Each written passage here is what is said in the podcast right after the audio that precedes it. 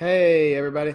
So just wanted to share something with you that um, I'm starting now. Uh, it's going to be for the next year, basically. Um, I've been doing a lot of online marketing training and been loving it. And uh, the challenge that they just gave us is to publish for the next three hundred sixty-five days. So kind of funny story that got me into this was um, it was about nine months ago, I started talking with Lacey about kind of social media and stuff and um, how we could do more with it. And we were kind of wrestling with the fact, like, should we even be on social media? What's the point of it? You know, I don't know, for those that don't do Facebook stuff, like Facebook changes stuff. So it's really difficult to uh, make an impact on Facebook um, unless you kind of learn some things and tricks. Um So we were just kind of talking about that. We were talking about the fact that, you know, like we had hired some social media people to help manage things, and that kind of didn't go well. And, you know, it was more probably our fault than anything else. Um, we weren't creating content like we should have been. So, um, but, you know, I mentioned that to her, and um, she actually, this the reaction was surprised me. She was like, you know, I would love for you to kind of take the whole internet thing, the website and all that, and just run with it. And that surprised me. And I, I think it was actually like, in the back of my mind, I realized I was holding myself back. Um, and the reason I was was because I thought that, you know, for a long time, Lacey had a really powerful blog. It was awesome. It's still out there. It still gets hits. Um, lots of great articles on different things, just kind of following along in our life. At that time, we just had Naomi. So, and towards the end, you see Levi and Eliza come into the blog. Um, But, you know, people were loving that. And I thought that, you know, like if I started getting more involved online, I would be pushing her out of that. And I just didn't want to do that.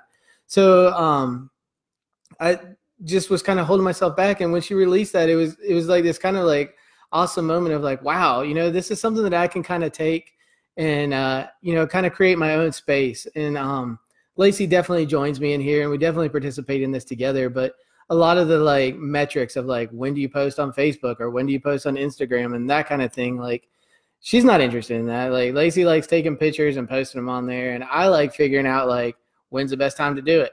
So it's been just kind of a really cool uh, journey. And um, so the challenge has been like, okay, for the next three hundred sixty-five days, post about your journey. And, and my idea on this is uh, I want to post on the man's perspective in um, the essential oil world.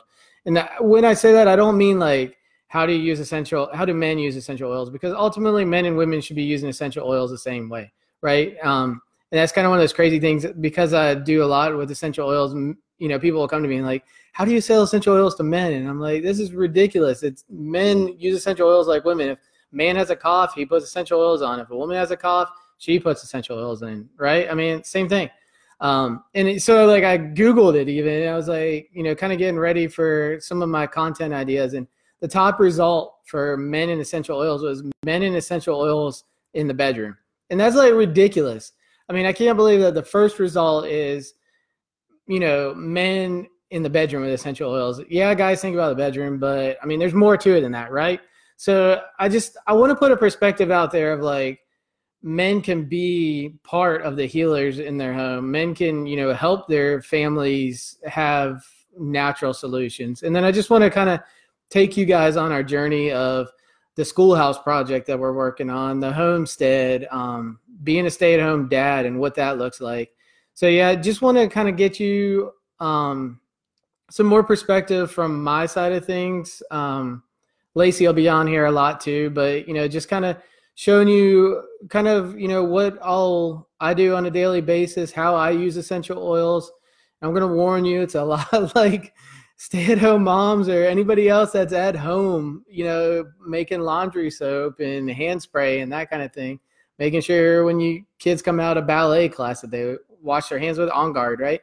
So, um, but I just wanted to give you the men's perspective on it. And, uh, if you have any questions, you know, any topics that you want me to cover, I'm looking for topics. I need three hundred sixty-five of them, right? So got a little ways to go. Post those in the comments below. Um, if you have ideas on people that you want interviewed, I'm going to bring in some people um, to interview from different wellness areas. So anybody that you can think of that you think would be someone interesting to interview, let me know and we'll get them interviewed too. And um, yeah, I hope you'll join me on this journey, kind of participate. We're going to do some fun things along the way. So any ideas you have, send them my way. All right, thanks.